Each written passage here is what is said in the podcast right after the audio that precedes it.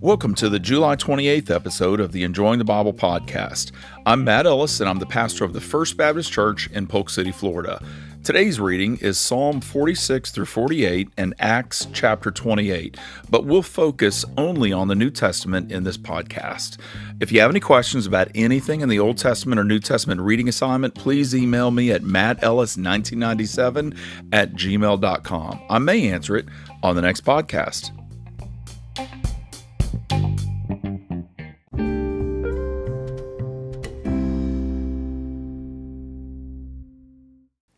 Okay, so as we come to Acts chapter 28, we uh, arrive at the very last chapter of this book of Acts, and um, it finds us a little bit south of Italy uh, as Paul is on his way to Rome uh, as he's going to appear before Caesar. Um, I just I'm gonna give a summary, a little bit of a summary as we go through this chapter. I'm not to read every verse and not to comment on every verse, but like I said, if you've got any questions, email me at mattellis1997 at gmail.com. Uh, in verse uh, 1, it says that they got to Malta. And just so that you can kind of visualize this, Italy, if you've, and I'm almost certainly you've looked at it on a map, it looks like a boot looks like a boot with uh, you know a heel and a toe. Okay, so if you could imagine that boot, the boot of Italy, well, the toe touches a big landmass called Sicily. And right below Sicily is a couple, a few islands, and one of them is Malta. So that's where they have landed in verse one in Malta. It's south of Sicily, which is right at the toe of Italy, and it's uh, Malta is an island. Uh, and so it says in verse 2 that the people were extraordinarily kind to the Apostle Paul. And, uh, you know, they took care of him, they helped him. But in verses 3 through 4, or actually verses 3 through 6, we see that the Apostle Paul, as the fire was lit, apparently it was cold. Um, and so they needed some heat. As uh, the fire was lit, a snake, a poisonous snake, jumped out of the fire and grabbed a hold of uh, Paul's hand, and so he just shook the the snake off.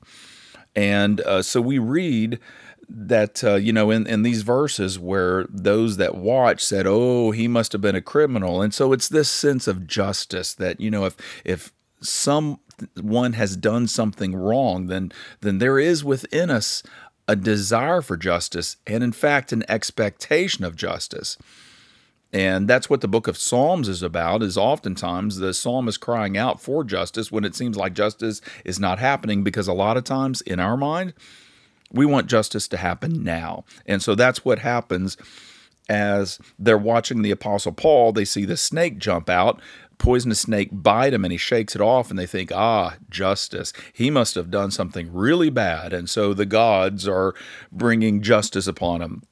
Um, and then when nothing happens to him, as they're watching for him to maybe sit down and shake his head and then fall over dead, when that doesn't happen, they go to the other extreme and say, oh, he must be a god. Um, and it just shows the fickle nature of humanity and how uh, unable we often are to actually perceive what truth is uh, because he was neither a criminal nor was he a god. And so they got it wrong on both occasions. And so we read about that uh, up until verse 6. When we get when we get to verses seven through ten, uh, we're introduced to a guy named Publius, and it's a nice Roman name. And uh, Publius was uh, kind to the Apostle Paul and to his entourage, and was taking care of them. And so it seems like it was maybe a returning of the favor, or simply because Publius was someone in the Apostle Paul's uh, eyes.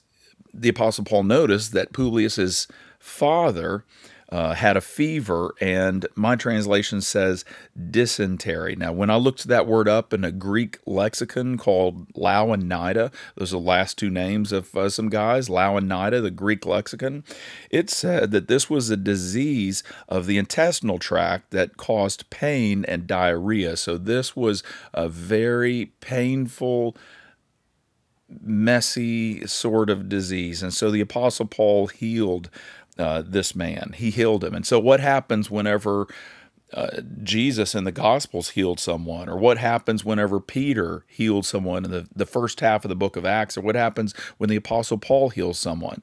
Well, others notice, and then they say, ah, he has the power to heal. And so they would bring other sick people. And that's what we see happening. Um, in verse 9, many people on the island were bringing their sick people to Paul, and he was healing. Um, just a little aside can God still heal through an individual?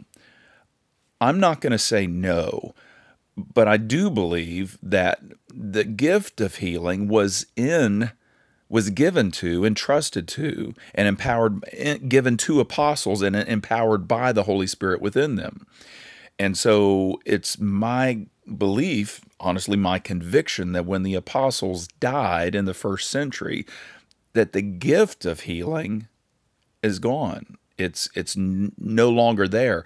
That doesn't mean that God can't heal. It doesn't mean that God cannot bring healing through a Christian praying over someone else, praying a prayer of faith. That can happen and someone can be healed. But as far as the the frequency of it that we see in, in the first century with the apostles, um, we just don't see that. That's not common in Christianity now. That was a first century gift as the apostles were alive and as the, the early church was getting its start. The gift of healing was, I think, twofold. Uh, probably more than that, but at least twofold. And let's see if I can remember this because I'm not looking at notes right now.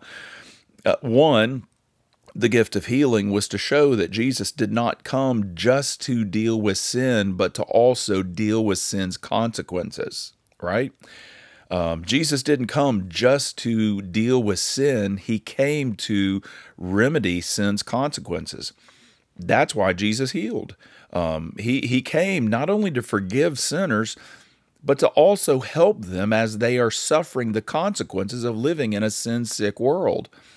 And it really foreshadows heaven, where we will not only not have sin anymore, but we will not have consequences of sin. And what's the greatest consequence of sin? Death. And so that's why Paul in the book of Romans talked about how that death has died and, and death has been defeated. Uh, he spoke about that because he was saying that the extent of the atonement is that Jesus died to uh, break sin's chains on everyone who will trust in him. And he also came to eradicate the consequences of sin. And so that's one of the things that's happening is Paul, as he's healing people, is showing that Christ not only came to ultimately forgive sinners of their sin, but also to eradicate as a foretaste of what heaven is going to be like the fact that con- the consequences of sin is gone. But the second thing that, that healing did is it validated, it drew attention to and validated the messenger because you know that whenever he healed Publius, his father, that, uh, you know, other people noticed they were paying attention. They were seeing that power rests in this man. And so, what did Paul do? He pointed to Jesus. And so, the healings not only were a dealing with the consequences of sin, but they were a way of grabbing attention and validating the messenger who was speaking the truth of the gospel and about Jesus. And so we see that he healed, and so the people there in Malta were just doing some wonderful things and providing for Paul and his entourage's needs. When we get to verses 11 through 16, uh, we see that they left Malta and they're on their way to Rome. Um, and so they stayed in Malta. We're told in verse 11 they stayed in Malta for three months.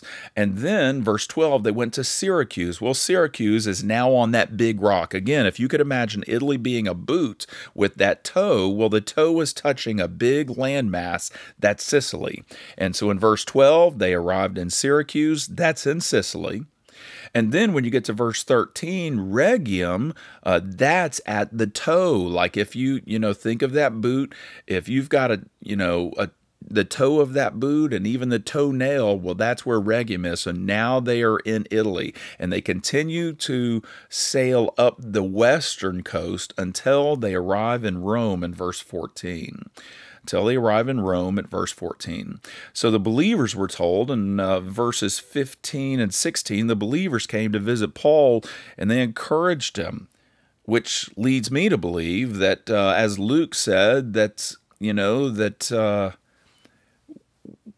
let's see, okay, verse 15 it says, Now the brothers and sisters from there had heard the news about us and had come to meet us as far as the Forum of the Appius and the three taverns. When Paul saw them, he thanked God and took courage. He took courage. So that tells me that he when Luke is saying he took courage, that means that there may have been some timidity, maybe some discouragement in Paul's heart. He is a human after all.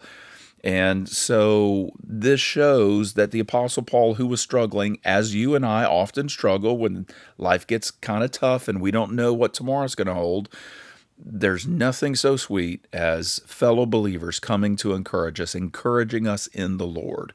And that's what's going on with the Apostle Paul. Well, we read that uh, in verse 16, when we entered Rome, so we, the, the we text, so it's the first person plural. Luke is still with Paul as uh, verse 28, as chapter 28 is being written, at least the first part of it. it. Says, when we entered Rome, Paul was allowed to live by himself with the soldier who guarded him. So Paul was put under house arrest and, uh, you know, this is probably where Paul wrote the prison epistles. The prison epistles, there's four of them Ephesians, Philippians, Colossians, and Philemon. And so those four prison epistles where uh, Paul spoke about his chains and um, uh, a uh, you know he, when he, when he talks about his chains in those four, a prisoner of Christ, he calls himself. Um, this is probably that time when he wrote that. He would have written it from Rome when he was under house arrest. And so uh, he's under house arrest, and we learn later on that this actually toward the end of the chapter that he was under house arrest in Rome for two years. But I'm going to share a little something with you um, when we get to that passage. So he was here under house arrest, had a Roman guard watching over him. Well, in verses 17 through 22, uh, Paul calls for the leaders of the Jews. So the Jewish leaders, he calls them after he's been in Rome for three days, getting settled in. He's in a place of lodging, a house uh, where he's being watched by a guard. After he's been there three days, he called for the Jewish leaders in Rome and told them of the story of how it is that he had come to be in Rome and how the Jews had uh, spoken against him and accused him of things that were not true. Well, the response that we get from these Jewish leaders in verses 21 and 22 is that they said, you know what, we haven't even heard of this. Uh, we don't have text message. We don't have, you know, Fox News or CNN. We don't have anything we can look at to see what's going on on the other side of the world. So we don't know what you're talking about, but you have, you're intriguing, Paul. Um, and so we would love to hear what you have to say. And so Paul was more than glad uh, to spend some time with them, explaining to them uh, the truths about Jesus and bringing to them the message of Jesus and the gospel from the Old Testament. Well, in verses 23 um, and 24, it says, After arranging a day with him, many came to him at his lodging, and from dawn to dusk, that means sun up to sundown, from dawn to dusk, he expounded and testified about the kingdom of God. And remember, the Apostle Paul has the Old Testament. He's writing two thirds of the books that would be the New Testament but many of the books have not even been written yet. And so, as he's expounding and talking about the kingdom of God, he is referring to the Old Testament. Friend, I want you to know the Old Testament is not irrelevant to us. It's not like we can say the New Testament is important to us, but we can write off the Old Testament. We can unhitch from it. It's really not important to us. It's it's got some difficult parts in it that a contemporary culture in America particularly does not like, and so we can kind of get rid of the Old Testament so that we can say we're New Testament believers.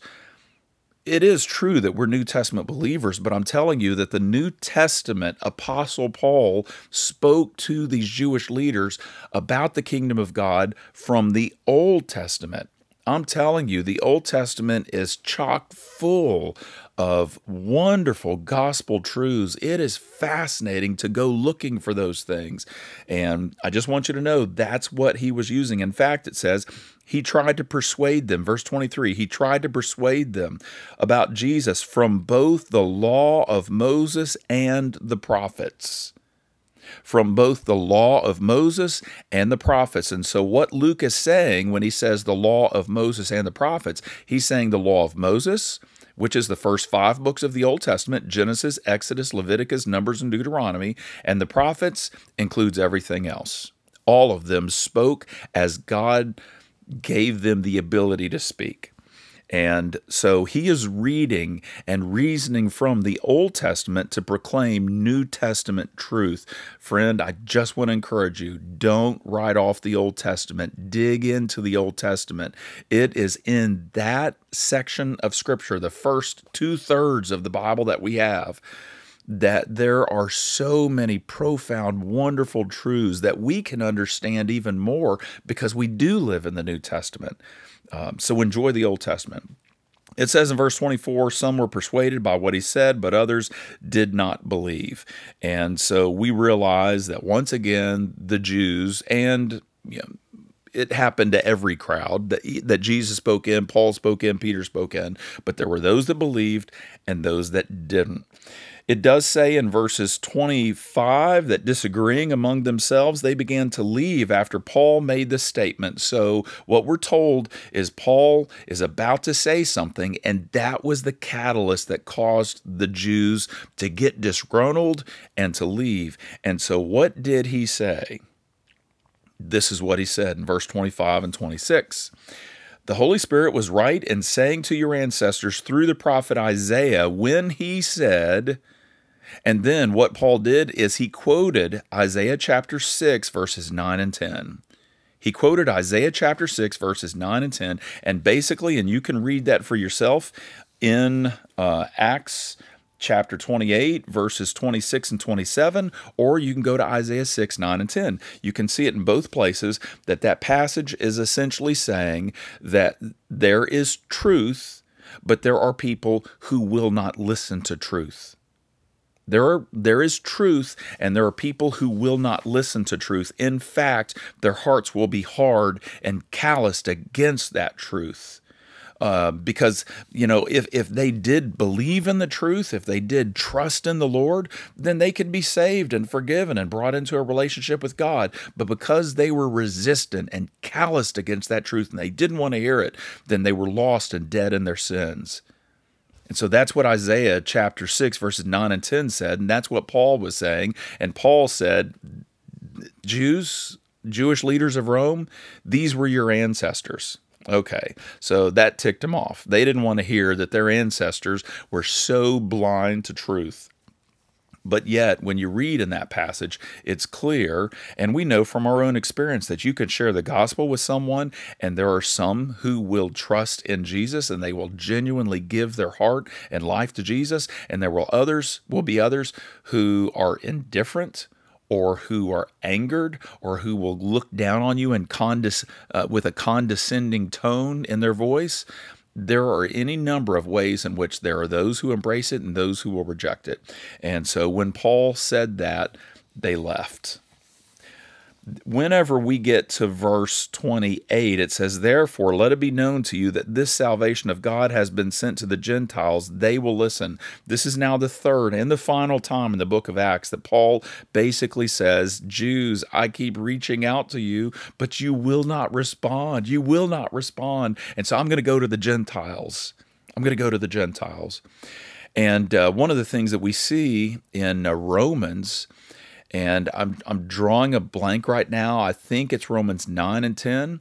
But one of the things that we see as Paul spoke about this in theological terms, he said that the Jews are going through a time now where they have been kind of taken away from the vine and the Gentiles have been grafted into the vine so that we now, the Gentiles now, it's the time of the Gentiles being saved.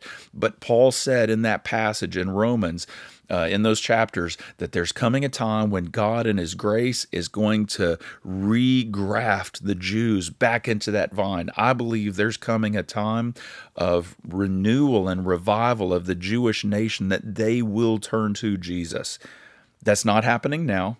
It's not happening now at all. Uh, Israel, uh, Jews are one of the most secular people on the face of the earth. Uh, that's not happening now, but there is coming a time, based on the authority of Scripture, that the Jews will come to Jesus. And uh, so then we come to the last two verses, and you might say, wait a second, where's verse 29? I just want you to know that in verse 29, verse 29 does not appear in the Christian Standard Bible that I have. Uh, I, there's some other translations that do not have verse 29. I just want you to know that uh, the reason why verse 29 is not in here is it's not found in the most reliable manuscripts. There's a few verses like this in scripture where the King James added it in, and uh, it was the, the the King James that you know had the chapters and verses added to it, and so as as textual critics have looked and as the archaeological digs have happened and they've dug up older and newer manuscripts and compared them, uh, there there is a question on a handful of verses as to whether or not it was truly a part of the original writing. Uh, and so, according to the the translators of the CSB, the Christian Standard Bible that I use, um, they do not believe that verse 29 is a part of the original text. Now, if the King James had not been written, um, then we would never know the difference. We'd never know the difference. There would be no 29 omitted because because it was the King James that had the chapters and verses. And uh, so, anyway, I just want you to know that, that that's what's going on. It's omitted. Verse 29 is omitted because the King James has verse 29, but it's debated as to whether or not it was in the original uh, manuscripts. Um, and uh, but you know, since the King James was the one of the front texts uh, to have chapters and verses, um, then you can't just reorder verses in the newer translations. You can't do that. You have to go because otherwise it would become so difficult in saying, hey, turn in your Bible to Acts chapter 28, verse 29. Well, it would be a different verse in different translations. So just trying to maintain consistency in all of the translations. The newer translations just omit some of those verses. So uh, we get to the last two verses, verses 30 and 31. Paul stayed two whole years in his own rented house, and he welcomed all who visited him. So he had freedom here, proclaiming the kingdom of God and teaching about the Lord Jesus Christ with all boldness and without hindrance. Okay, so as this book ends, I want to bring something to your attention that um, maybe you uh, haven't thought about. It tells us, uh, Luke tells us, as he, led by the Spirit, wrote the book of Acts. In verse 30, it says, Paul stayed two whole years in his own rented house. Well, one of the things he doesn't say is at the end of these two years, he was martyred. He didn't say that. He knows that he only stayed two years, but he doesn't tell us that he was killed. He doesn't tell us that he was martyred. And you would think that if this was the occasion where he would die at the end of this imprisonment, then Luke, knowing that he's going to be in Rome for two years, if death was what ended it at two years, he would have included the death, but he didn't. And so it seems as if he stayed under house arrest for two years. And then many people believe, and I believe it's very credible, that Paul was released for a season before once again being taken prisoner and then in Rome finally being a martyr. I don't think that this is when that happened. I don't think this is when that happened. In fact, it's very, very possible that the Apostle Paul left this Roman imprisonment after two years, and so he was released. And it's possible that Paul went to Spain, to the country of Spain. And maybe with some of you, you're saying, What? Spain? I've never heard of such a thing. Just write down Romans chapter 15, verses 22 through 29. Romans chapter 15, verses 22 through 29. If you have to hit pause and go back to get that passage, then do that right now. Romans 15, 22 through 29. Because in that passage, Paul makes it very clear as he's writing to the Romans that uh, he wanted to go to Spain he wanted to go to Spain. And so it's quite possible that he made good on that. Now, so we don't have the account of that. Well, some have also speculated as to uh, Luke's intentions as the Holy Spirit was leading him or moving him. Luke wrote a two volume uh, two volume series. One is called the Gospel of Luke, in which he recounted Jesus and all of his act, many of his activities and words, not all, but many of his activities and words. And then the second volume that Luke wrote was the book of Acts that we've just finished. And this is the story of the church getting started, right? Until the time that Paul has been in prison in Rome for two years. And so it is speculated that Luke may have wanted to have a three part series, you know, have a three volume series, a trilogy, if you would. And uh, maybe the three part series would be the third book would be okay, so what happened to Paul and did he go to Spain? Write about that, Luke, tell us. And then, you know, what about the events that led to uh, Paul's uh, capt, uh, being captured and taken captive again in the Aegean area. And then he ended up in Rome. Tell us about that, Luke. And then as he give us a context for when he wrote Second Timothy, as, as it's clear in Second Timothy that that's his very last book that he's going to write, his very last letter, actually. And Luke, tell us about that. It may be that Luke had intended to write a third book. It may have been his intention.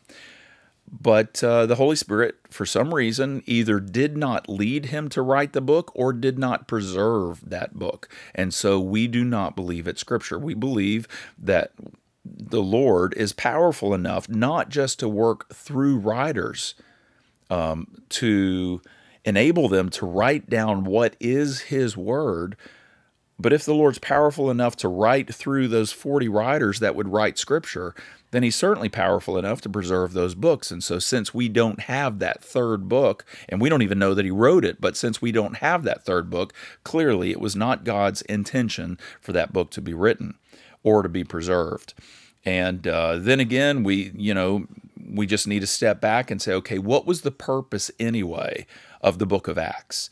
Was it to highlight the Apostle Paul? No, not really. The book of Acts really wasn't to highlight Paul, it was to highlight the Holy Spirit's work in the church and the growth of the church in the book of Acts. Paul just happened to be one of the key players. And so um, it's just an intriguing thought to, to speculate as to whether or not Luke wanted to write a third book. I don't believe that the end of Acts was the end of Paul's life. I think that he was released, that he probably went to Spain, as was his intention, as I mentioned in Romans 15, and then finally was taken prisoner again, and then he was he was martyred for the faith. So I hope you've enjoyed uh, this chapter. It's a little bit more extemporaneous uh, than previously. This is going to be easier for me. I think this is the format that I'm going to do. Uh, so I hope you enjoy it, and I'm looking forward to catching back with up with you tomorrow.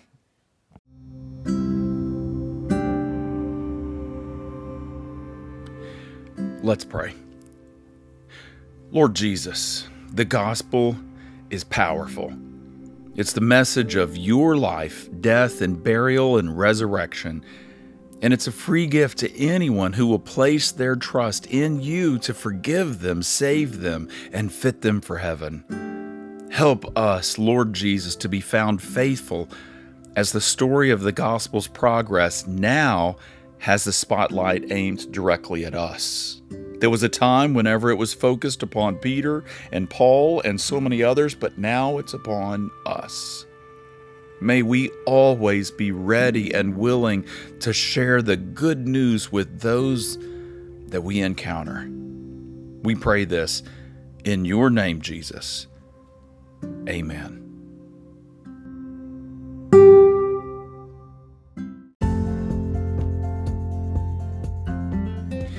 I hope today's episode has helped you to uh, understand and enjoy God's Word so that you can apply it in the power of the Holy Spirit. If looking over the notes for this podcast would be beneficial to you, hop on over to my website at mattsmusings.net. I'll provide a link for my website in this episode's show notes. The Enjoying the Bible podcast is a ministry of the First Baptist Church in Polk City, Florida. Check us out at fbcpolkcity.com. See you next time.